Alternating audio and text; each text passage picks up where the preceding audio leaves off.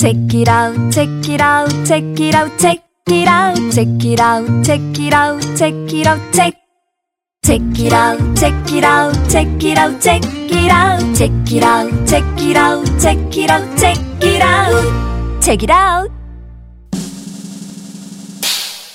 만약 당신의 옆집에 무슬림 가족이 이사 온다면 장시간 타야 할 비행기의 옆자리에 국적을 알아채기 쉽지 않은 유색인 남성이 앉았다면 값비싸고 고급스러운 음식점에 들어갔는데 종업원들이 전부 조선족 여성이라면 상상하면서 혹시 불편한 감정이 느껴지시나요?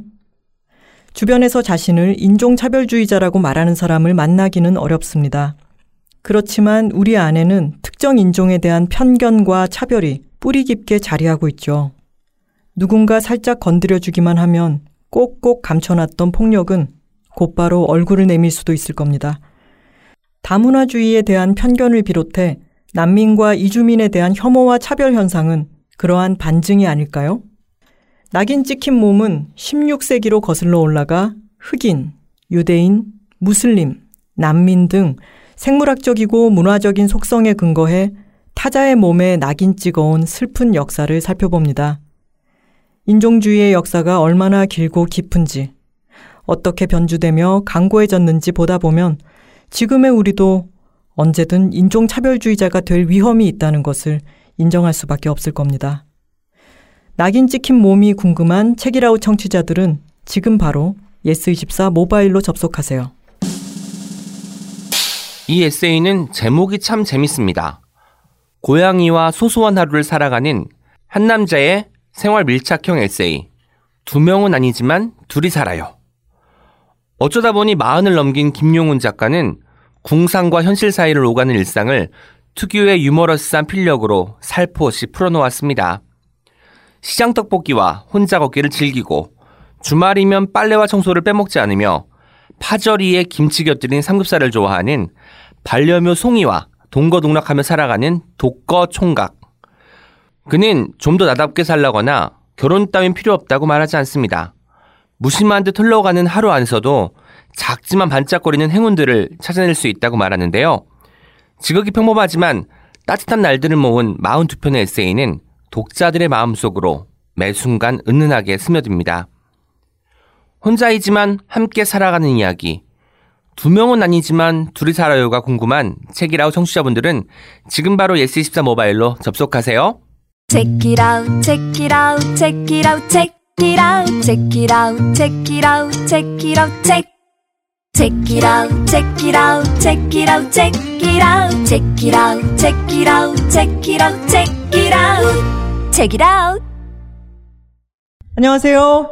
책이라웃 김하나의 측면 돌파 김하나입니다.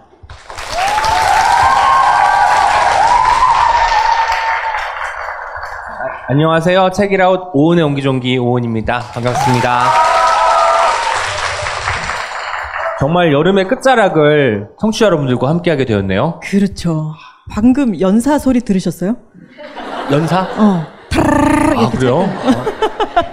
앞에 모델이 약간 부실하니까 한 장이라도 던지자. 맞습니다. 네.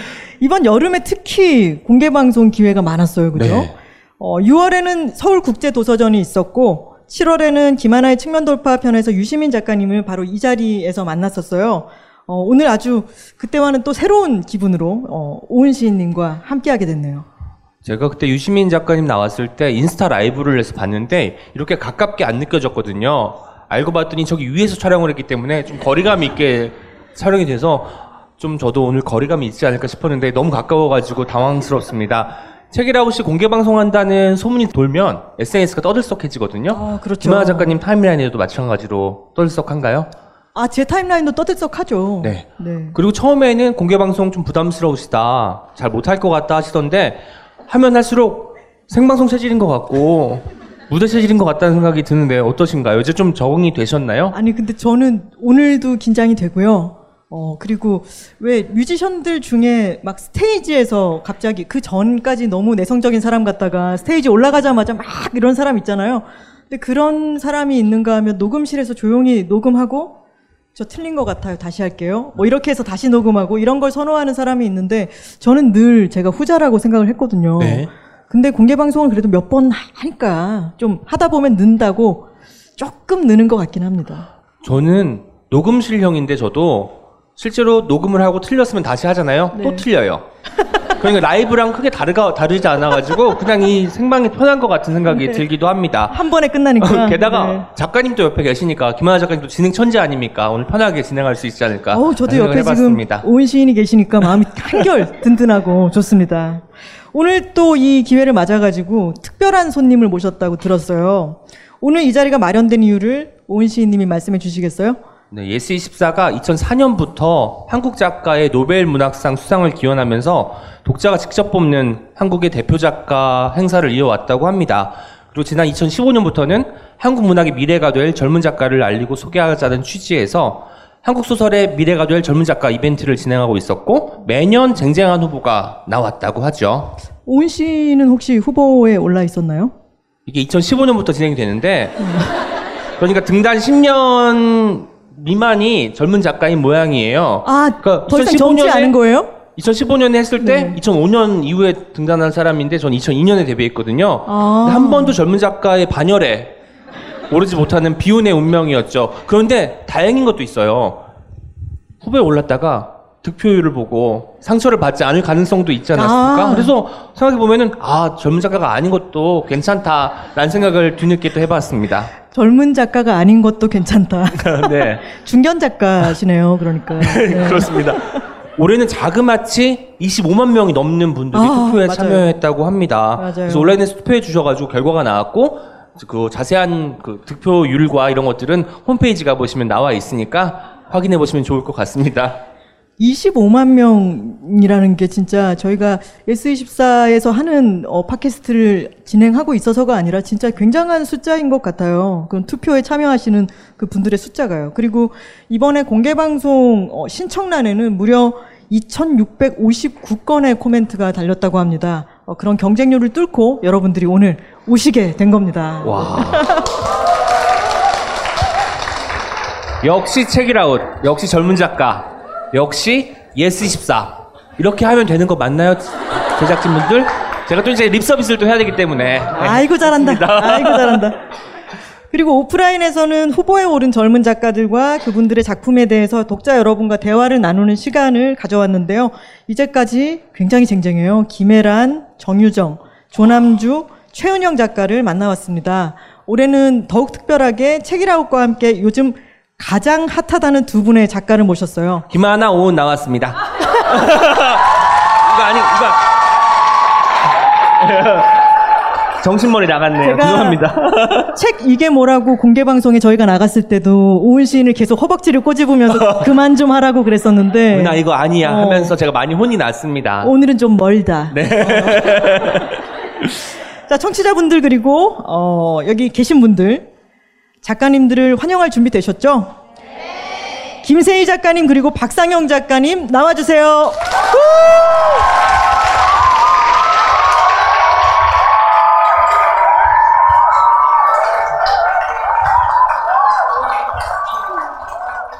저희가 이쪽 반바지 팀이 같이 앉았네요.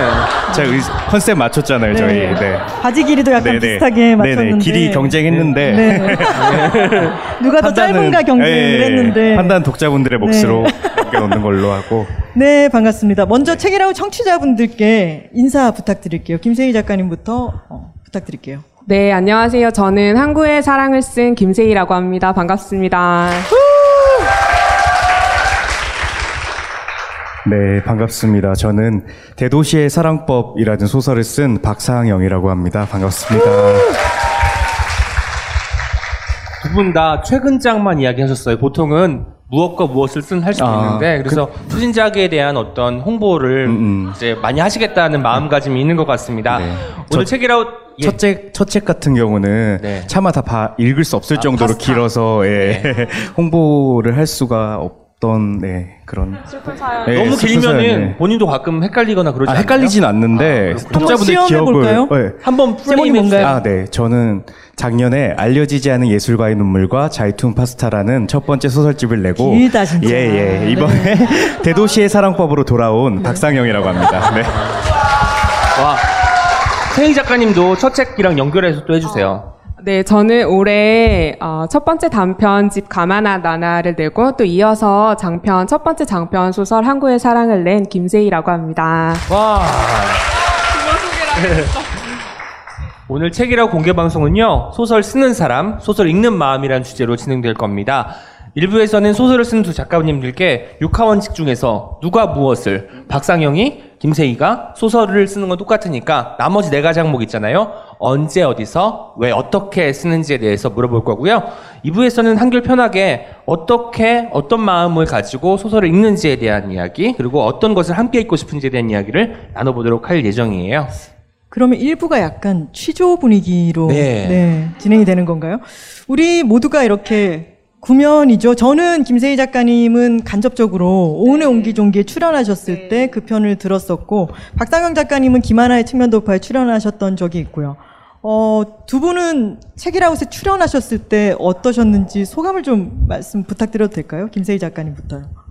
어, 저는 책이다웃이 첫 번째 팟캐스트 녹음이었거든요. 그래서 오늘이 두 번째예요. 아 진짜요? 네, 저는 두 번째. 책이라 전속 작가님이십니다. 아 그러게요. 그러고 우리가 보니까 독점하고 있는 거였어요? 네. 그러고 보니까 두 번 다 책이다웃에 나왔는데 처음 나갈 때 이제 처음 팟캐스트를 하는 거니까 긴장을 되게 많이 했죠. 근데 가서 하다 보니까는 또 편안해지고 또 괜찮아지더라고요. 말을 하다 보니까. 근데 나중에 들으면서 느낀 거는 이게 글이랑 다르니까 이게 수정이 불가능하잖아요. 고칠 수가 없잖아요. 이제 오랫동안 되게 글을 쓰고 계속해서 이제 퇴고하고 퇴고하고 해서 발표하는 걸 해왔는데 말은 되게 고칠 수가 없어서 아 이것도 되게 나름대로 신경이 쓰이는 일이구나 그 싶은 생각이 들었고 아, 오히려 이렇게 말을 하면서 어, 내가 좀 편안해진다 싶을 때 좀 조심해야 되는구나라는 생각이 좀 들었어요. 실수할 수 있으니까. 네, 네, 그래서. 이렇게 막 편해서 갑자기 막 아무 말 할 수 있고 이러니까. 예. 제가 늘 편한 모양입니다. 그러면 혹시 그러면 책이라고 나오셨을 때 기억나는 아무 말, 뭔가 주워 담고 싶었던 말 이런 거 기억나세요? 아, 아니요. 막, 막 시- 말 실수까지는 하지 않았는데, 뒤로 가면서 이제 약간 편안해지고 즐거워지니까 자꾸 말이 많아지는 걸 좀 느꼈어요. 아, 그건 정말 좋은 현상인데. 음, 그러니까요. 그럼- 네. 하라고 불러놨는데 말을 많이 해야죠. 아, 그런가요? 네. 오늘 오늘도 좀 이렇게 편안하게 네, 네, 어, 네. 말을 하시고 그러고 난 뒤에 만약에 집에 돌아가시다가 뭔가 아 뒤통수가 좀 그렇다 음. 그럴 때는 수정을 우리가 다 할 수 있으니까요. 네. 아, 할수 없지. 할수 아니, 있습니다. 기계가 다할 해줘. 수 있습니다. 요즘 네. 기계가 좋아서요. 아. 네. 편안하게 말씀을 해주시면 어, 되겠습니다. 네. 저희도 반쯤 잘려 나간 거예요. 그렇게 생각하시고 반은 날아간다 생각하시고 네. 좋은 것만 편안하게 나간다고 생각하시면. 돼요. 네, 네, 알겠습니다. 박상윤 작가님은요? 아, 예, 저희, 저는 뭐, 사실 첫 번째 팟캐스트 출연은 아니었지만, 네. 저는 김하나님 처음 뵙는 순간부터 오늘 방송 됐다. 약간 이런 느낌이 들었는데, 아니나 다를까. 저희, 예, 저, 그때 사실 제가, 제가 굉장히 심한 감기를 앓고 있었어요. 네. 근데 김하나 작가님이 너무 편안하게 해주셔서 정말 너무 아무 말이나 하고, 그 저도 마지막에는 거의 랩 수준으로 말을 많이 빨리 했더라고요. 근데 제가 원래 대외적인 자리에서는 최대한 톤과 그 속도를 조절하려고 노력을 하는 편인데 그걸 잊을 정도로 무아지경 의 상태에 빠져들었다라는 맞아요. 저도 예. 들으면서 약간, 네. 아, 점점 상영이가 풀리고 어, 있다라는 거. 나온다.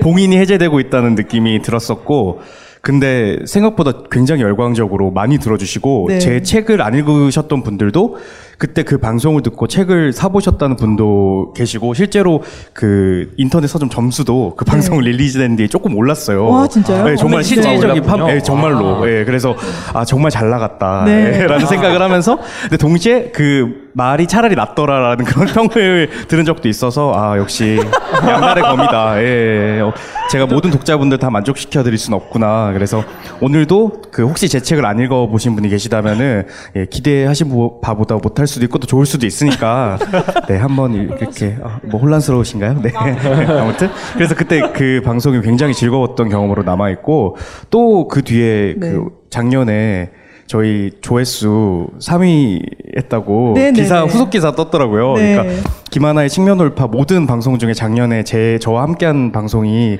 3위 조회수라는 얘기를 듣고 예, 아, 저 혼자만의 착각은 아니었구나. 또 제 자랑은 제가 한, 해야지. 아, 예요. 예. 자화자찬 일일비가 저의 인생 모토. 그러니까요. 저희 잘 맞을 수밖에 없어요. 네, 네, 예. 그러니까요. 그때 김하나 작가님 처음 뵙고 아 오늘 방송 됐다 잘 네네. 되겠다 네네. 싶었다고 했잖아요. 오늘 저 처음 보시잖아요. 네네. 어떤 느낌입니까? 오늘 어 오늘도 잘 되겠다. 네. 약간 좀 발을 한 발 빼시는 것 아니 같아요. 아니 아니요. 뺀 건 아니고 오디오가 겹치면 어떡하지? 요즘 그 생각을 하고 있는데 또 다 프로시니까 한번 잘 네. 네. 상영 작가님이 제가 오늘 처음 만나 뵙는 소설가입니다. 네네. 그런데 책을 제가 샀는데 책을 보내오셨는데 처음 보거든요 오늘 오은 시인님께 항상 애정합니다. 그래서 얼굴을 한 번도 보지 않았는데 애정을 한다는 것은 음. 대도시의 사랑법인가? 그런 생각이 들었습니다. 그래서 제가 워낙 기억력이 안 좋아서 음. 봤는데 근데 박상용 작가님 한 번 보면 못 잊을 것 같잖아요. 안, 안 봤는데 이런 음. 네. 느낌 들었는데 아니요 정확한 해석이 있어요. 대도시의 사랑법이란 이렇게 피상적인 관계일지라도 아하. 서로의 작은 매체를 통해서만도 애정을 주고받을 수 있는 아하. 관계다라는 의미에서 오은 시인님 글 안 읽어보신 분 여기 계신가요 혹시? 그 쉽지 않잖아요. 예. 저 역시도 오은 시인님의 열렬한 독자로서 애정한다는 말씀을 전해드리고 싶었던 거고요. 일종의 제 메시지자 편지라고 볼 수 있죠. 레터 팬레터라고 볼 수 있죠. 네. 상대적으로 김세희 작가님은 저랑 이제 구면인데도 오은 시인께 김세희 드립니다. 그래서 나- 방송은 세희 작가님이랑 했는데 왜 상영 작가님이랑 더 가까운 것 같지?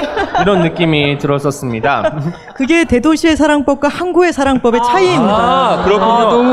한국은 머니까. 그렇죠. 아 그렇군요. 지금 저희가 녹음을 하는 곳이 대도시기 때문에 훨씬 더 가까울 수 있군요. 두 분을 모시니까 공통점이 참 많으시더라고요. 두 분이 처음에 소설, 소설 쓰기 수업에서 만나셨다고 해요. 그리고 제9회 문학동네 젊은 작가상을 받으시기도 했고 사이좋게 첫 번째 책은 단편 소설집, 두 번째 책은 장편 소설과 연작 소설집을 내셨어요. 게다가 제목 다 아시다시피 두 책이 다 제목이 사랑이 들어갑니다. 항구와 대도시의 사랑에 대해서 이야기를 하는데 이 평행 이론에 대해서 어떻게 생각하시나요? 평행 이론 왜 둘은 같이 아. 가는 것일까? 어. 등단 연도는 1년 차이가 나긴 네, 하죠.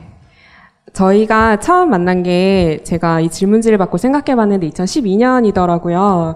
그때 저는 어, 소- 회사를 그만두고 이제 처음 소설을 쓰겠다고 결심하고 소설 창작 수업을 찾아갔었고 아마 박상영 작가도 그때 거의 처음 소설을 쓰는 단계였어요. 그때 거기서 만나서 같이 수업을 들은 다음에 음, 이제 다른 멤버 몇 명과 함께 음, 스터디를 결성을 해가지고 어, 꽤 오랫동안 그죠? 오랫동안 같이 글 쓰면서 책 읽고 공부를 했었고 어, 근데 문단에 나와서 보니까 친분이 있으신 그러니까 서로 친분이 있으신 작가분들은 당연히 굉장히 많긴 한데 또 저희처럼 어, 아주 오래 전부터 처음 글을 쓸 때부터 같이 친구로 지내면서 글을 봐주면서 계속해서 친한 사이로 지내오는 경우는 또 그렇게 많지는 않은 것 같더라고요. 그래서 저도 생각해보면 제가 여전히 그 긴 시간 동안 어, 박상영이라는 사람의 글을 어, 아주 좋아하고 또이 사람을 아주 좋아할 수 있어서 어, 굉장히 행운이었구나 그런 걸 요즘 많이 느끼고 있어요. 두 분이 그러면 어, 평소에도 서로 긴밀하게 연락을 주고 받고 일 없이도 만나고 그러시나요? 네. 카톡도 많이 하고 네, 그렇죠. 카톡 많이 하고 제가 더 주로 많이 하고요. 제가 많이 투덜거리면 누나가 그냥 대답을 해주는 정도로. 아 누나시고 아, 예, 한살 1년 더 차이가 많고, 나죠. 예, 예, 한살더 7년생 8, 8년생으로 알고 있는데 30대 중반, 30대 초반이고요. 예. 어, 네네. 오늘 또 예, 계속 예, 저녁 네. 먹, 먹기 전에 만나서 계속 어, 중반에 대해서 어, 얘기를 나- 많이 하고 나눴고. 중반은 어때? 이렇게요? 아니, 그렇게는 아니고, 그냥, 예. 자기 33살 되기 싫다는 거예요. 중반 느낌 들어서. 그래서 그래서 아, 아침이 고맙다. 있으면 중반이라고 어, 하잖아요. 고맙다. 저 33살이니까. 그니까, 고마워. 예. 이렇게. 아무튼 그래서 저도 저 역시도 제가 김세희 전작주의자라는 얘기를 하거든요. 원래 지금은 저희가 이렇게 많이 체질 개선을 해서 그럴 듯한 상품으로 지금 소설을 내놓고 있지만 실 개선. 네, 체질 개선이 이루어지기 전에 저희는 정말 엉망진창이었거든요. 근데 상품 가치가 없는. 네, 네. 상품은커녕 거의 고문에 가까운 그런 글들을 서로에게. 예, 서로에게 매번 그때 심지어 저희가 거의 보름이나 한 일주일마다 한 번씩 모이면서 소설을 한 달에 막 두 편씩 세 편씩 이렇게 썼어요. 단편 소설을. 오, 그게 가능한가요? 예, 그 와. 거의 막 미친 듯이 진짜 썼어요. 그래서 근데 그때 진짜 재미있었어요. 네, 맞아요. 정말 재밌었어요. 저희가 막 책 같이 읽고 소설 얘기하는 게 너무 좋아서 매번 그렇게 했었거든요. 토즈 같은 데 돈 내고 빌려서. 네. 예. 네네. 그때는 진짜 스터디 할 때는 장소 구하는 게 정말 일이었어요. 그래서 그렇게 하면서 어, 정말 그때 당시에는 되게 캄캄한 터널을 걷는 기분이었어요. 우리 어차피 막안 되는 애들끼리 모여서 이러고 있는 거 아닐까라는 생각도 많이 하고 아무리 봐도 막 서로 나아지는지도 잘 모르겠고 그 소설 창작 모임에서 네. 저희는 진짜 좀 약간 음. 좀못 쓰, 못 쓰는 편에 아, 어 그니까 어 이렇게 처음 시작하는 너무 처음 단계여서 초보인? 그렇기도 하고요. 예, 음. 근데 둘 다 이제 그런 상태였던 거죠. 약간 지금 생각해 보면 그때 합평 모임은 진흙탕 싸움 같은 게 아니었나? 그러니까 아, 서로 잘, 모르는 모르니까, 상태에서 어, 좀 서로 너무 되지. 최선을 예. 다해서 봐주고 막 너무 최선을 다해 조언하고 네. 예. 몇 분이나 그때 같이 계셨어요? 그때 뭐 처음 시작은 여섯 명인가 어. 다섯 명인가 시작했는데 조금씩 이게 정리되고 마지막에는 정리되고 예 정리가 되고 뭐 시인으로 등단해서 나가시고 아. 그래서 이제 책 네- 다른 식으로 하셨네. 예, 그분은 이제 소설 모임이었는데. 예, 소설 모임이었는데 소설은 네, 뭐 소식이 없으시고 평론 쓰시고 시 쓰기 둘 다 등단하시고 막 네. 그러다가 저희가 이제 김세희 작가가 처음으로 축포를 터트리고 아 이게 되는 일이구나 하면서 예, 그래서 예, 맞아요. 그러다가 이제 그 다음 해에 제가 또 되고 그래서 어 신기하다 이게 남의 일은 아니었구나 라는 그런 동지애 같은 거를 네, 느끼시겠어요. 그럼요. 예. 저희 둘 다 어, 김세희 작가랑 저랑 둘 다 20대 중반에 만나서 이제 30대 초반 중반이 됐으니까. 예. 그리고 저는 이제 취업 준비생일 때 만나서 제가 회사 생활 거치면서 매일 그 모든 상사 욕하는 걸 다 들어줬어요. 김세희 작가가. 그리고 김세희 작가님도 이제 뭐 이렇게 지금은 남편이 된 남자친구와 싸웠다거나 그러면 저한테 얘기를 하고 막 그래서 속속들이 다 알고 있고 뭐 지금 기르고 있는 고양이의 처음 그 입양 시점부터 다 얘기도 듣고 그래서 예, 일상의 많은 부분을 공유하고 있죠.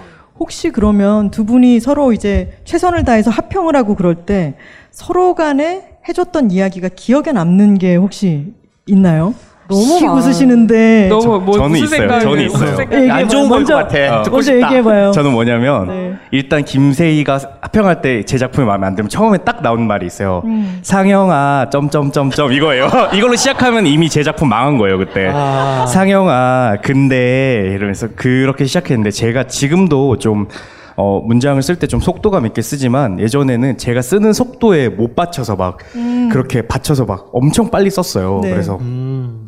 제가 한 번은 단편으로 계속 뭐 이렇게 최종심 올라고 떨어지고 그러니까 좀 고민돼서 누나 나 장편을 써볼까봐 그랬는데 김세희 씨께서 저한테 어 근데 그 문장을 가지고 장편을 쓰는 건 좀 무리가 아닐까 이래가지고 문장 제가 연습부터. 평소에 정말 직언을 네. 잘 정말 네. 거의 안 하는 네. 네. 서로 그 정말 애정이 있는 예. 사람한테만 직언을 하는데 아 그리고 저는 어 박상영 작가와 제가 이제 뭐 책도 내고 이런 작가가 되었지만 여전히 어 좋은 거는 서로 직언을 해줄 수 음, 있는 사이로 맞아요. 여전히 음. 남아 있다는 것이 네 기쁜 일이라고 생각합니다. 네.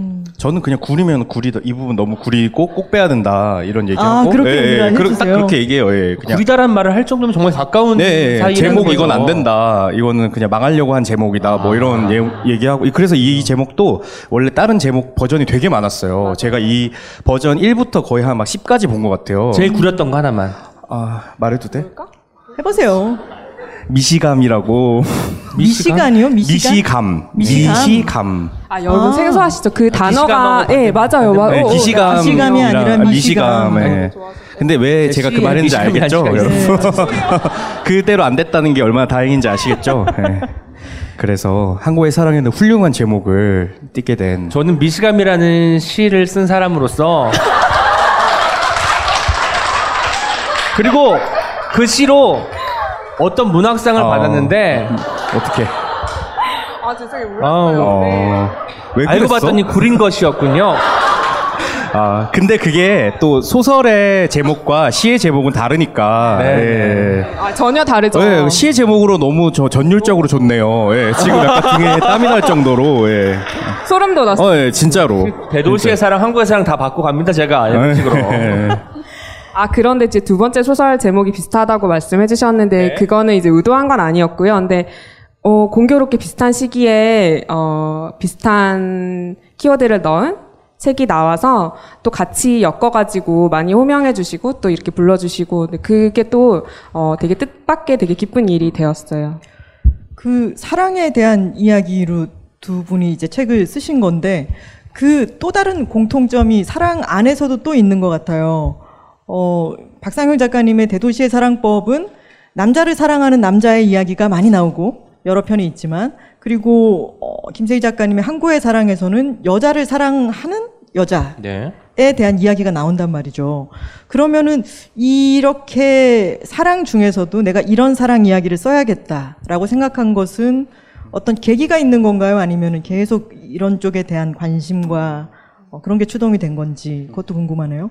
어, 한국의 사랑은 음, 방금 제목이 이제 막 10개 정도 과장하면 10개 정도 있었다고 얘기해 주신 것처럼 되게 오랫동안 썼던 작품이에요. 등단 전부터 쓰고 있었던 소설이고 그동안 저한테 발표된 건 첫, 첫 장편이지만 느낌은 두 번째, 세 번째 장편인 것 같은 느낌이 들 정도로 아예 새로 쓰는 과정을 계속 그동안 반복하고 있었어요. 그래서 음 저한테는 쓸 수밖에 없었던 이야기인 것 같고 어, 써야만 했던 이야기. 저 자신 개인적으로도 그렇지만 내가 작가로서 다음 단계로 나아가기 위해서 써야만 했던 이야기였던 것 같은데요.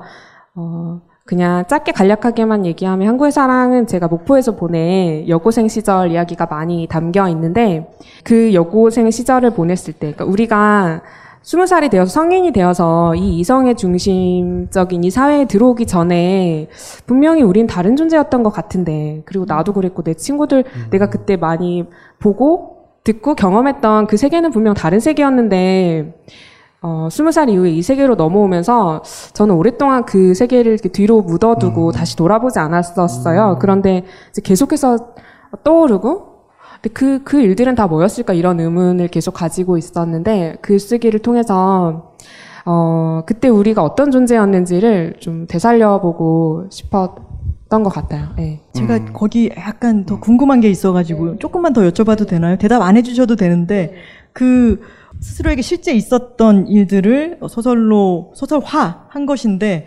그 여기 나오는 민선 언니를 그 캐릭터를 바꾸었더니 이게 이야기가 풀려나가기 시작하더라라고 했는데 그 차이는 어떤 거였어요? 저는 그 약간 짐작하기가 힘들고 궁금하기도 해서요. 한국의 사랑을 어, 고치는 일이 그렇게 힘들었던 이유가 저는 처음에 어, 어, 지금 여기 이제 최종적으로 민선 선배가 되었지만 이제 한 인물과의 관계를 되살리고 회상하고 싶어서 이 소설을 쓰기 시작했어요. 그런데 그게 도무지 객관화가 되지가 않더라고요. 그래서 음, 아, 어떻게 설명해야 될지 모르겠지만 그 부분을 계속 픽션화하는 과정이 이 소설을 고치는 과정이었고 그 저는 이 소설을 쓰면서 픽션이라는 게 뭔지 이제 조금 이해하게 될 것 같은 기분이 들었는데 어, 그러니까 허구를 통해서만 정확하게 말할 수가, 정- 정확하게 표현할 수가 있더라고요. 그때 내가 느낀 감정이나 어떤 그런 것들을 있었던 일들을 그대로 옮기면 다른 사람에게 전달이 되지가 않더라고요. 그러니까 제가 그게 객관화가 되지 않아서인 것 같은데요. 그래서, 아, 이게 내가 전달하고 싶은 걸 더 잘 전달하기 위해서 허구의 설정이 필요하고 허구의 인물이 필요한 거구나. 그래서 픽션이라는 게 단지 어떤 꾸며낸 이야기가 아니라 정말 더 정확하게 뭔가를 전달하기 위한 것이 픽션이구나라는 생각을 한국의 사랑을 쓰면서 좀 조, 조금 깨달을 수 있었어요. 사실을 말하기 위해서 거짓을 가져다 쓸 수밖에 없는 이런 상황인 아, 거군요. 네, 네. 좀 더 잘 말하기 위해서는 결국 픽션이 필요하더라고요. 음. 예전에 어실러 르긴이 쓴 어떤 책의 서문에 그런 게 있었어요. 그러니 지금 내 말을 믿지 말라. 나는 진실을 말하고 있다. 이런 부분이 있었는데 그게 반대도. 어, 네. 반대도 이제 진짜. 어, 진짜 소름 돋았어 또. 네. 근데 SF 작가잖아요. 음. 그러니까 완전히 새로운 맞아. 설정으로 네. 이야기를 쓰. 아 진짜로. 디마나의 알쓸신잡입니다. 네. 진짜. 다 아. 제작진들 다 뭐 하고 있는지 모르겠어요. 섭외 안 하시고 그쵸? 이렇게 뛰어난 패- 패널이 있는데 아무튼 지금 네. 오늘 진행자 아, 작가님 제가 지금 얘기를 좀 말씀 너무 나누려고 마음이 온것 같아요. 편안해지고 예, 너무 예, 좋네요. 네. 어, 그러면 음. 이어서 약간 두 분의 그 사랑 이야기가 차이가 있는 것이 한국의 사랑에서는 여고 안에서 벌어지는 그런 사랑의 감정 같은 걸 다루는데 그 사랑의 성애적인 부분들은 팬픽이라든가 이런 것 안에서 상상적으로 막 이루어지고 되게 야할 법도 하지만 그렇게 구체적으로는 아무도 모르는 상태에서 감정만은 이게 좀 이상한 말이지만 엄청나게 진짜인 감정을 느끼는 것에 대한 이야기였던 것 같아요. 근데 대도시의 사랑법을 보면은 이제 어, 육체 관계가 아주 막 장렬을 하죠. 적나라하죠. 네, 네. 그리고 막 사람을 갈아치우고 막 이런 것들도 계속 나오고 그래서 이제 성애적인 것도 굉장히 어, 뭐랄까요 자세하게라기보다는 좀 더 적극적으로 등장을 하고 네. 그런 차이가 있는데 그러면 박상영 작가님은 아까 똑같은 질문 드렸던 어, 네네. 뭐 저는 이 책이 사실은 첫 번째 소설집에 대한 일종의 응답이라고 생각하고 쓴 것 같아요. 제가 작년에 이 김하나 작가님과 얘기를 나눴을 때만 해도 사실은 작가가 되는 것이 어떤 것이고 글을 책을 내서 글을 읽히는 게 어떤 의미인지에 대해서 인지가 없었거든요. 그냥 매 신인 우리 같은 신인 작가들이 그렇듯 매 순간마다 그저 청탁이 오면은 받아치듯이 공을 받아쳐내듯이 그냥 그 순간에 내게 제일 쓰- 내가 잘 쓸 수 있고 내게 중요한 문제 그리고 빠르게 쓸 수 있는 것들을 열심히 쓰는 것밖에 못했어요. 그래서 첫 번째 책에 일곱 편의 소설을 묶었을 때 그거는 매 순간마다 제가 굉장히 열심히 쓴 소설, 소설이지만 어 그것들이 세상에 가닿았을 때 어떻게 읽히고 또 그것을 제가 완벽히 장악해서 어떤 책의 형태로 잘 만들었구나 하는 생각이 들지가 않는 거예요. 좀 그리고 그 책을 내고 나서 굉장히 많은 피드백들을 받았거든요. 예상보다 훨씬 더 많은. 그래서 굉장히 긍정적인 의견도 듣고 또 부정적인 비판의 말들도 듣고 그러면서 어 특히 저 제 첫 번째 소설집에는 일곱 편의 소설 중 두 편의 소설이 퀴어 소설이고 다섯 편의 소설이 사실은 그 헤테로섹슈얼의 연애와 뭐 다른 그 여러 가지 사회 문제를 다룬 소설들로 구성이 되어 있거든요. 그리고 아예 환상처럼 구성된 소설도 사실 있고요. 근데 어, 아시겠지만 만- 평단이나 뭐 독자분들이 특히 주목해 주셨던 부분은 퀴어 소설이란 요소였고 그리고 또 제가 들었던 아주 많은 좋은 좋았던 피드백 중에 하나는 그 뭔가 퀴어 당사자분들이 내 얘기를 대변해 주는 것 같아서 너무 고마웠다. 이런 얘기를 들었을 때 저 역시도 작가로서 내가 어떤 가닿고 짚- 싶은 지점이 무엇이었는지에 대해서 그 피드백을 주고 받는 과정을 통해서 많이 제가 깨닫게 된 것 같아요. 성찰하고. 그리고 어떤 의미에서는 그 좀 한쪽 부분만 봐주는 것 같다라는 생각이 들 때도 있었어요. 그래서 두 번째 책을 쓸 때는 그러면 아예 보고 싶은 걸 보여줄게라는 마음으로 core만 가지고 써보겠다. 네, 저 그냥 그럼 네가 니들이 보고 싶은 게 그거면 정말 한번 원 없이 써줄게 이런 마음으로 예, 그런 마음도 한 가지가 있었고 네. 또 한편으로는 지금 솔직히 말씀드리면은 퀴어 문학은 아주 오래 전부터 100년 전부터 계속 한국 문학에서도 있어 왔었거든요. 네. 근데 이런 종류의 문학도 받아들일 준비가 된 것 같다라는 생각이 든 거예요. 어느 순간 제가 약간 첫 번째 책을 내고 타진을 해본 거죠. 좀 어떤 어떻게 이거를 읽힐지에 대한 전혀 감, 감이 없다가 아 이런 소설도 써도 될 것 같다라는 생각이 들어서 한없이 현재형에 2019년에 어 바로 내 옆집에서 살아 있을 것 같은 누군가의 얘기를 쓰는 것이 나 자신에게뿐만 아니라 읽는 사람들에게도 그리고 어떤 정치적인 의미 역시도 가질 수 있겠다. 물론 소설이 꼭 그런 의미를 가져야 된다는 의미는 절대로 아니고요. 그러나 어떤 소설은 그런 정치성이 필요한 소설들이 있는 것 같고 저는 제 두 번째 소설집이 그런 것들이 필요한 소설집이라고 생각을 하고 썼거든요. 그래서 처음 작품부터 마지막 작품까지 발표 순서와 이 모든 내용들을 사실 세심하게 고려하면서 네 편의 소설들을 완성을 했고 그렇기 때문에 제가 어디 나가서 계속 순서대로 읽어달라는 말씀을 꼭 네. 드리는 게 이 순서도 저한테는 사실 되게 중요했어요. 어, 세상이 퀴어들을 어떻게 바라보고 있는지에 대해서 저 스스로 해석을 해야 됐기 때문에 이 소설집이 필요했고 그래서 이렇게 짧은 시간 내에 정말 이건 다 회사 다니면서 쓴 거거든요. 그 대도시의 사랑법이라는 소설은 사실 뉴욕에서 썼어요. 그 퇴직금으로 네. 제 자랑은 제가 또 해야 네. 되니까. 네, 네, 네. 그 측면 돌파 나오셨을 때도 네, 네, 네. 회사에서는 털난 정물처럼 앉아 네, 네, 계시다가 네. 정말로, 어, 예. 이제 퇴직하고 난 뒤에 케이니스가 있는 뉴욕으로 네, 네, 네, 네, 네, 네. 그렇게 가서 쓰셨던 거군요. 맞아요. 대도시의 사랑법이라는 작품을 제일 마지막에 썼고 올 연초에 쓴 건데 그 작품을 쓰면서 이 모든 작품들을 다 정리를 한 거죠. 그리고 이것은 책으로 내도 되겠다. 그리고 어, 생각보다 빨리 내도 되겠다라는 확신이 처음으로 든 것 같아요. 그래서 저는 어, 작가가 비로소 되게 만들어준 책이라고 생각하거든요. 대도시의 사랑법이.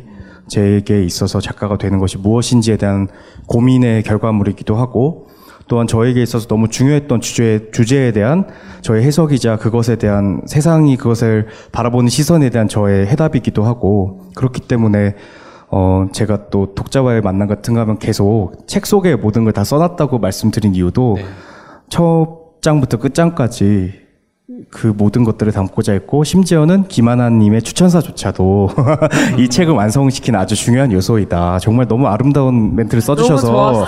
이거 안 읽고서는 사실 이책 책값을 다 한 거라고 볼 수가 없거든요. 예, 어떤 뭐- 대목이 특히 마음에 드셨나요? 뭐 이거 기- 김하나 작가님이 원래 카피라이터 출신이신 거 다들 아시잖아요. 이거 뽑아 쓰시라고 거의 막 거의 떠먹여 주는 수준으로 그저 너무 재밌어서 또는 이것들이 어찌되나 보자 하는 마음으로 읽- 읽어가다 보면 아 마지막에는 속수무책으로 눈물을 흘리게 된다. 누군가를 안고 세상을 다 가진 기분을 느껴본 당신이라면 그러니까 사랑을 해본 당신이라면 이런 거는 정말 사라고 안녕하세요. 네. 오늘 초대 손님으로 나온 김하나. 야, 예. 영어방으로 나오죠. 이렇게 영어방. 어, 소개를 이렇게 해주시니까 또 너무 네네네. 좋네요. 정말. 연결되는 질문인데 네네. 이 소설의 배경도 이제 어쨌든 우리가 관통한 시대 혹은 지금 직면한 시대에 대한 이야기잖아요. 현장이 담겨 있는 것인데 자기 반영성 이야기를 해보고 싶어요. 그러니까 아마도 많은 분들이 이 소설을 보면 아 김세희라는 작가가 이 나이 때니까 이때에 이런 이야기를 쓸 법하구나. 박상영 작가도 마찬가지구나 이렇게 생각을 할 텐데 이게 약간 치고 빠지기를 잘해야 될 것 같거든요. 내가 실제로 장영 작가님께서는 작가의 말에 여기 등장한 인물은 나이기도 하지만 내가 아니기도 하고 섣불리 단정하지 말라 이런 말씀을 하셨는데 아마 많은 분들이 또 오해도 하실 것 같고 이런 이야기들이 다 사실에 기반을 둔 그런 이야기라고 생각을 하실 것 같은데 이런 자기 반영성에 대해서는 어떻게 생각을 하고 계신지 궁금해요. 저는 박상영 작가님이 그 왜 인스타 스토리에서 질문 받는 거 있잖아요. 거기에서 어떤 분이 제일 좋아하는 음식이 뭐예요? 라고 했는데 냉동 블루베리라고 대답한 걸 보고 아, 와, 그렇게. 이 진짜 이 안에 그러니까. 겹치는 것과 자기 반영성을 가지고 되게 게임을 하는 음. 듯이 느껴졌어요. 그런 부분이 정말 재밌잖아요. 어디까지가 자기 얘기고 어디서부터가 픽션일까 이런 걸 생각해 보는 거. 냉동 라즈베리였으면 어땠을까요? 얘가 적당히만 보여줬네 이런 느낌이었을까요? 죄송합니다. 네. 저부터 얘기를 하자면 그게 너무 의도한 바가 맞고 사실은 이렇게 어뭐 자기 반영성 어, 자기가 담기지 않는 소설은 없죠. 예, 뭐 김초엽 작가님 SF 쓰시고 뭐 어실로 느낀 SF 쓰지만 결국에 모든 소설은 다 자기에 대한 얘기라고 저는 생각하거든요. 그럴 수밖에 없다고 믿고요. 근데 그럼에도 불구하고 이건 소설이잖아요.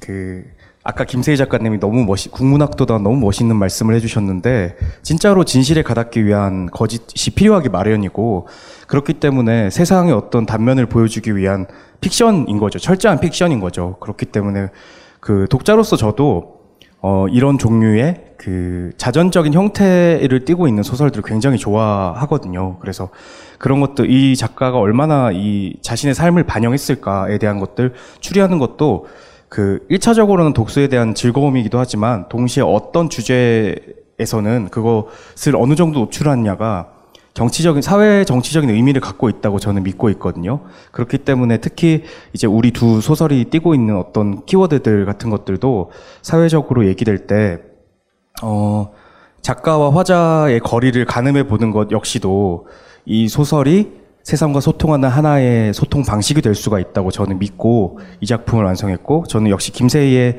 한국의 사랑 역시도 같은 의미에서 그런 맥락을 띠고 있다고 읽었고 사실은 저희가 오늘 여기 오면서 그런 투덜거리면서 왔어요 여기 오는 길에 밥 같이 먹고 오면서 아 사람들이 자꾸 이거 이 중에서 뭐가 우리 얘기인지 물어보는 거 행사만 가면 자꾸 생각보다 많이 물어보세요. 정말 예. 상상을 초려요. 기자님들부터 시작해서 녹음기 끌 테니까 얘기 좀 해달라고 막 그러고, 예, 그것부터 시작해서. 근데 뭐 저는 사실 그런 거 궁금할 수 있는데 진짜 물어보실 줄은 몰랐거든요. 그래서 이렇게 대목 대목을 짚으면서 이건 진짜세요? 이러고 뭐 제 인스타에 놀러 오셔서 뭐이 친구분이 제이세요? 뭐 이렇게 물어보고 이거 좀 저는 사실은 뭐 물론 그러실 수 궁금증을 가지실 수 있는데 예, 그래서 그런 걸 보면서 아 제가 생각했던 것보다 독자분들의 그 적극성이 남다르시다라는 걸 깨닫게 되었고 그래서 저희끼리도 그 얘기를 하면서 아 우리가 이 책을 낼 땐 이런 이런 반응이 올 줄은 사실 몰랐다라는 그런 공감대를 형성하고 왔거든요. 또 김세희 작가님 어떻게 생각하시는지.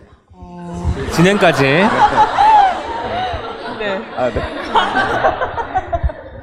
저도 어, 비슷한데 음, 항구의 사랑을 내고 나서 한 언론사와 지면 인터뷰를 했었는데 이제 첫 번째 질문이 아, 이 항구의 사랑을 논픽션으로 봐도 될까요? 였어요.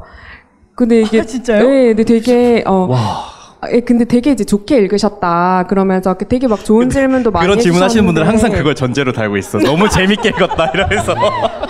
근데 저는 되게 하면서. 놀랐어요. 놀랐고 이게 소설이라고 나옴에도 불구하고 이제 그렇게 생각하시는 거에 놀랐고 또 그분뿐만 아니라 되게 많은 분들이 이 소설이 거의 어, 저 자신과 너무 동일시하고 자전 소설이라고 이제 제가 쓰긴 했지만 어, 실화라고 믿는 그냥 정말 그냥 실화라고 믿는 분들이 생각보다 많아서 아 많이 그렇게 생각하시는구나 싶었는데 이제 오은 시님이 질문해주신 자기 반영성을 저는 현재 너무 고민하고 있는 부분이어서 네. 지금 뭐라고 딱 얘기는 하기 어렵고 이제 계속 고민하는 중인데요. 어떤 맥락이 있냐면은 어, 픽션인데 어, 저는 사람이 음, 자기 이상의 존재가 될 수 있을까? 그거를 잘 모르겠어요. 그래서 음, 제가 가만한 나날에도 그렇고 한국의 사랑에도 그렇고 저와 비슷한 어, 인물 여성 인물이 많이 등장하고 또 제 주변에 사는 사람들이 많이 등장하는 이유 중 하나는 어,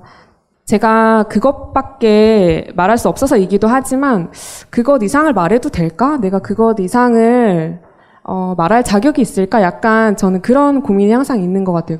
어, 그래서 내가 잘 아는 것 이상을 말할 수 없다는 그런 생각? 그런데 전 소설가임에도 불구하고. 그래서 항상 그게 항상 갈등이 되고, 어, 음, 내가 작가이니까, 어, 허구를, 허구를 써서 얼마든지 자유롭게 이야기를 창작할 수 있다는 생각이 한편에 있으면서도 또 한편으로는, 어, 사람이 자기 이상의 존재가 되어서 뭔가를 느끼고 생각하고 경험한다는 게 과연 가능한 일일까? 그게 얼마나 의미 있는 일일까? 이런 고민을 조금 하고 있어요. 그런데 이제 당연히 어, 소설의 화자가 저 자신으로 이렇게 너무 그, 그 등호로 오해받는 네, 건 네. 항상 당황스러운 일이죠. 네. 아, 나 이상의 존재가 될 수 있을까? 돼도 될까라는 그 질문이 왠지 김세희 작가님의 글쓰기 윤리인 것 같다는 생각이 듭니다. 앞으로 그 질문에 답하는 방식으로 다음 소설도 나올 것 같다는 생각을 해봤습니다. 두 분의 이 사랑 이야기 중에 이게 무슨 꼭 퀴어 문학이다 이렇게 이야기를 하기에는 또 묘한 지점이 있는 게 첫 번째 단편인 대도시의 사랑법의 제일 첫 번째 단편인 재희의 경우에는 어, homosexual 남자와 그리고 heterosexual 여자가 너무 또 더없이 어떤 감정을 느껴요, 공유해요.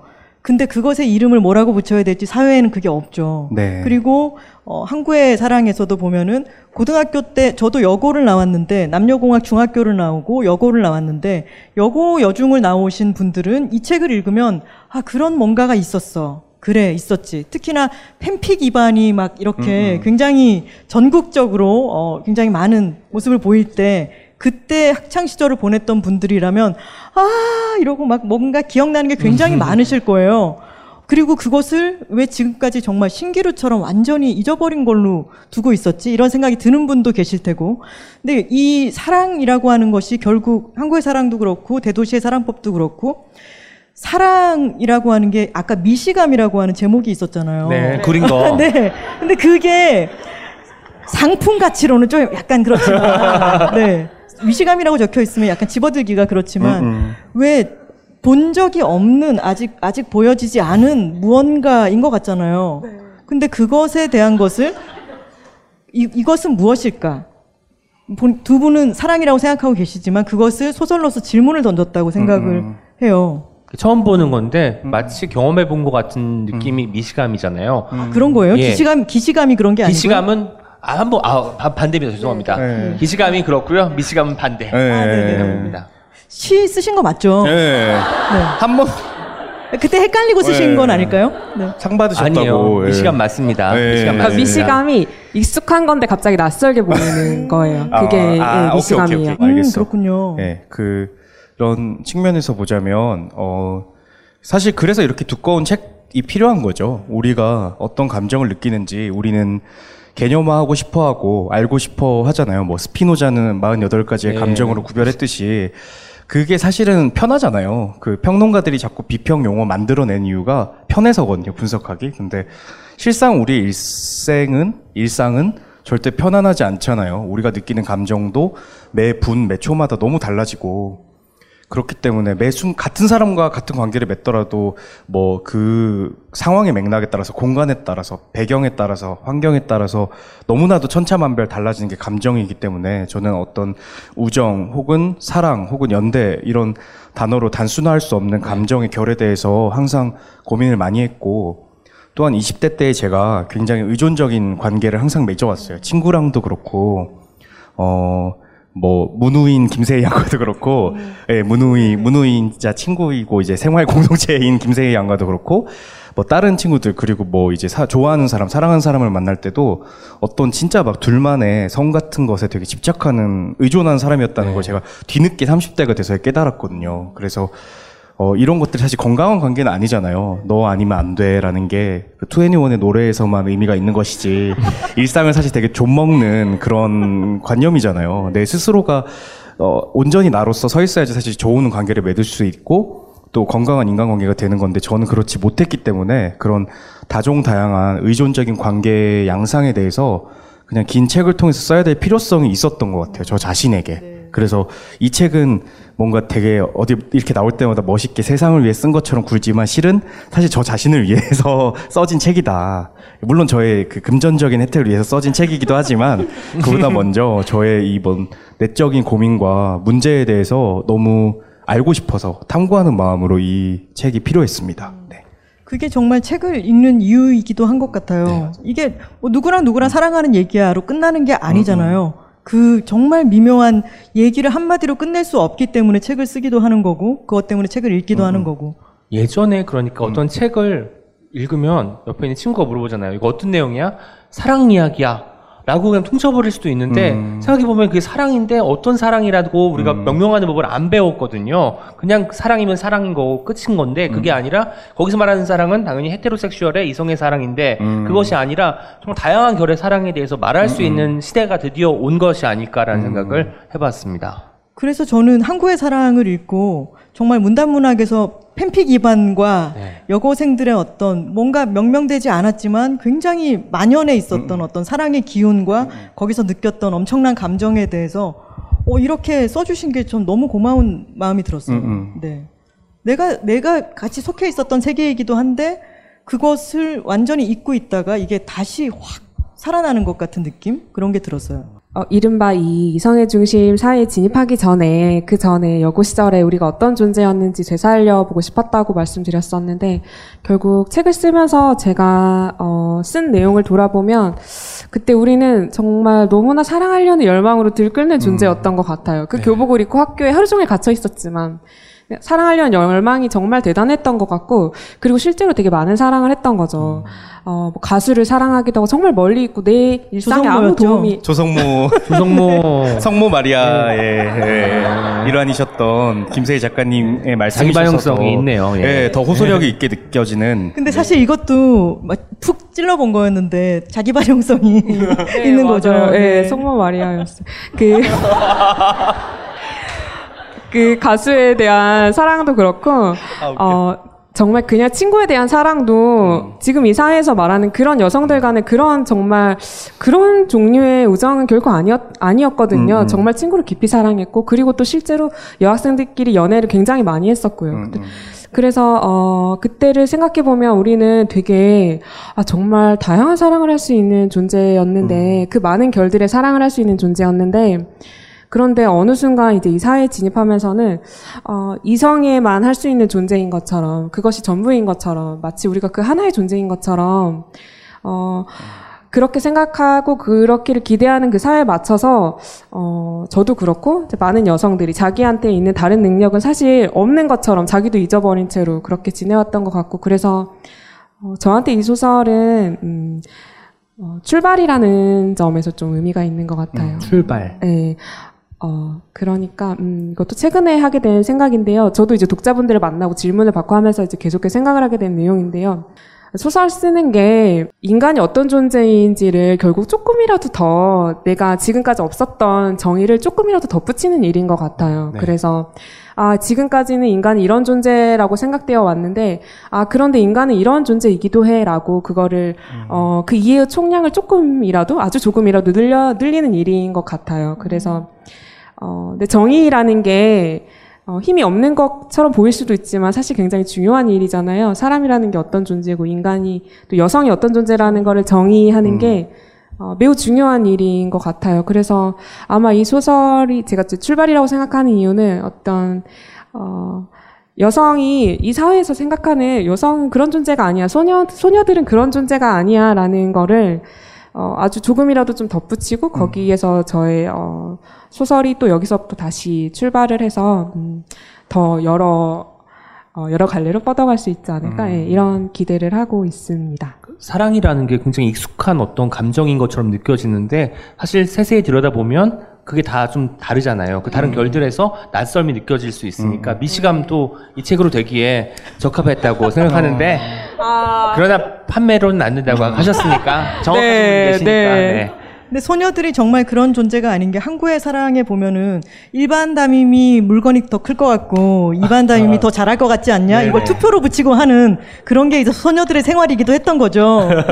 소녀들은 아, 여기, 여기 다 이제 여성분들이 많으시잖아요. 모두 한때 소녀이셨겠지만 아, 소녀들은 이 정말 이 사회의 매체가 재현하는 그런 소녀가 전혀 아니죠. 되고 싶어 음, 하기도 아니죠. 했지만 전혀 아니죠. 예, 매우 광적인 존재입니다. 소녀. 어, 진짜. 저는 그렇게 생각해요. 광적인 음, 존재. 아주 광적이고 네. 예, 이 광적인 사회 존재. 일반적인 음. 이 사회 문화에 어울 어울 잘 맞지 않는 존재들이었다고 저는 생각해요. 맞아. 진짜 에너지가 남다른 존재들이죠. 그 남고는 잘 모르지만 예. 남- 더 심해요. 어, 인간도 아닌 존재들이 많은 애.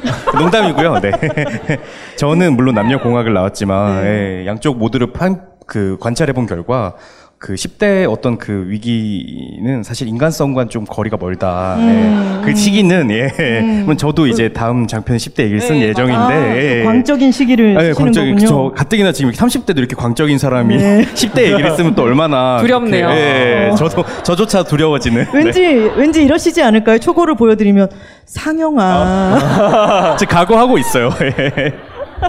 정말 사랑 연작이 계속 나올 것 같아요. 뭐 자연인의 사랑부터 시작해서 앞으로 무, 무수히 많은 사랑들이 나올 것 같다는 생각이 듭니다. 짐승의 사랑 뭐 이런 거 짐승의 사랑. 예, 제가 한번 해볼게요. 예. 근데 네. 아까 말씀 중에 그 가만한 나날에서 거기에 맨 마지막 단편이 말과 키스라고 하는 단편이 있잖아요. 근데 그 거기서도 보면은 자신은 전혀 뭐 동성에게 끌리거나 하는 사람이 아니라고 생각하지만 어떤 대상을 보고 그 사람에게 자기가 엄청나게 이끌리는 자신을 발견하게 되는데 거기에 그런 표현이 있었어요. 그 그 두 사람이 만날 때 익숙한 곳에서 만나지 않고 이제 카페라든가 완전히 새로운 환경에서 만나잖아요. 그때 오은 시인이 트위터에다가 그 부분을 네, 그, 네. 그 발췌해서 올리셨는데 눈앞에 보이는 납니다. 사물들이 익숙한 것들일 때면 생각들이 그 사물들을 따라서 흘러가 버린다고 이런 부분이 있었는데 그게 마찬가지로 사랑은 의뢰 이런 것이라고 하는 식으로 생각들은 흘러가게 마련인데 그것에 대해서 세밀하게 그렇지 않은 다른 물줄기로 흘러가는 것 또한 사랑이야라고 두 책이 공통적으로 얘기를 해준다는 느낌이 들었어요. 저희 미시간파 하나 만들죠. 예, 죄송합니다. 아니, 놀랍게도 아무도 들어가고 싶어하지 않네요 지금. 회원은 저 혼자인 것으로. 아, 예. 큰일 났네요. 예. 그래서 저는 제가 또 사랑교로 신자이자 교주로 활동하고 있는 사람으로서 사랑에 대해 가지고 어떤 사랑의 여러 진실들을 어떤 책들이 그 면면을 보여줄 때 참 고마운 느낌이 들거든요. 두 분께 참 고마운 느낌이 있어요. 저도 너무 감사합니다. 사랑교회 하나님. 네. 두 분이 근데 어, 두 분의 소설에는 도시가 빠질 수 없을 것 같은데 어, 대구에서 나고 자라셨고 네네. 박상영 작가님은 목포? 김세희 작가님은 목포에서 나고 자라셨죠? 온 신이 정읍. 정읍 이죠. 아, 문화, 문인의 도시죠, 정읍. 그러네. 예. 저 문인, 저막 훌- 걸출한 문인들 많이 배출한 온 시인을 네, 제가 비롯해서. 정읍 한 15대 문인 정도 된다고 예, 말을 예, 들었습니다. 예. 엄청 많다고 예, 하더라고요. 정말 많으시잖아요, 정읍 출신이. 네. 두 분이 그러면은 그렇게 나고 자라신 목포와 대구라고 하는 도시가 갖는 의미가 있다면은 음. 어떤 걸까요?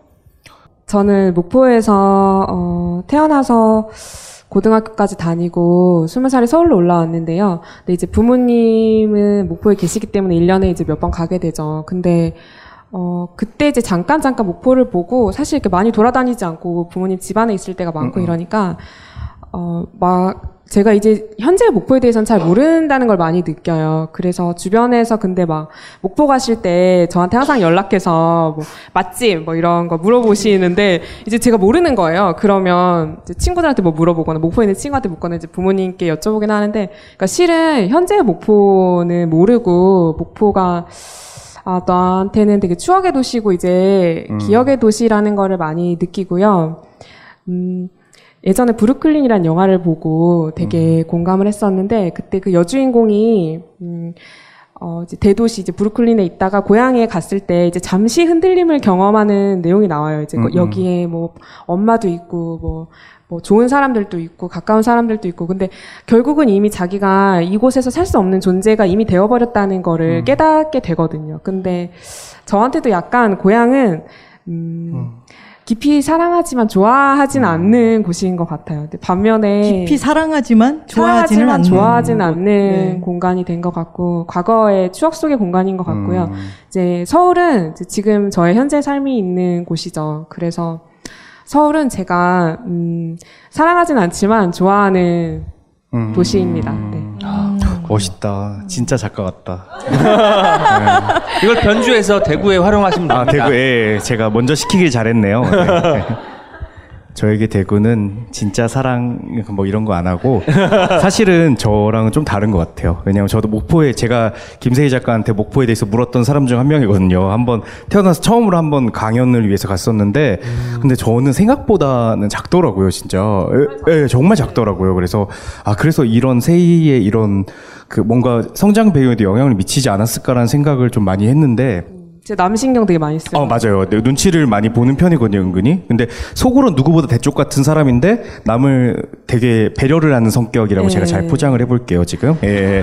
예. 예. 누구에 비하면 대구는 저도 성공. 가봤는데 예. 되게 어, 큰 전- 도시예요. 대구. 맞아요. 사실 제가 느끼는 게, 전 서울 왔을 때도 사실 막, 와, 와, 이 뭐 대우 빌딩 크다 이런 생각을 안 해봤던 게, 대구는 뭐, 여러, 생각하시는 것보다는 더 큰 도시거든요. 부산 또 사셔서 아시겠지만, 저는 대우 빌딩 크다고 생각했어요. 아, 그 정말요?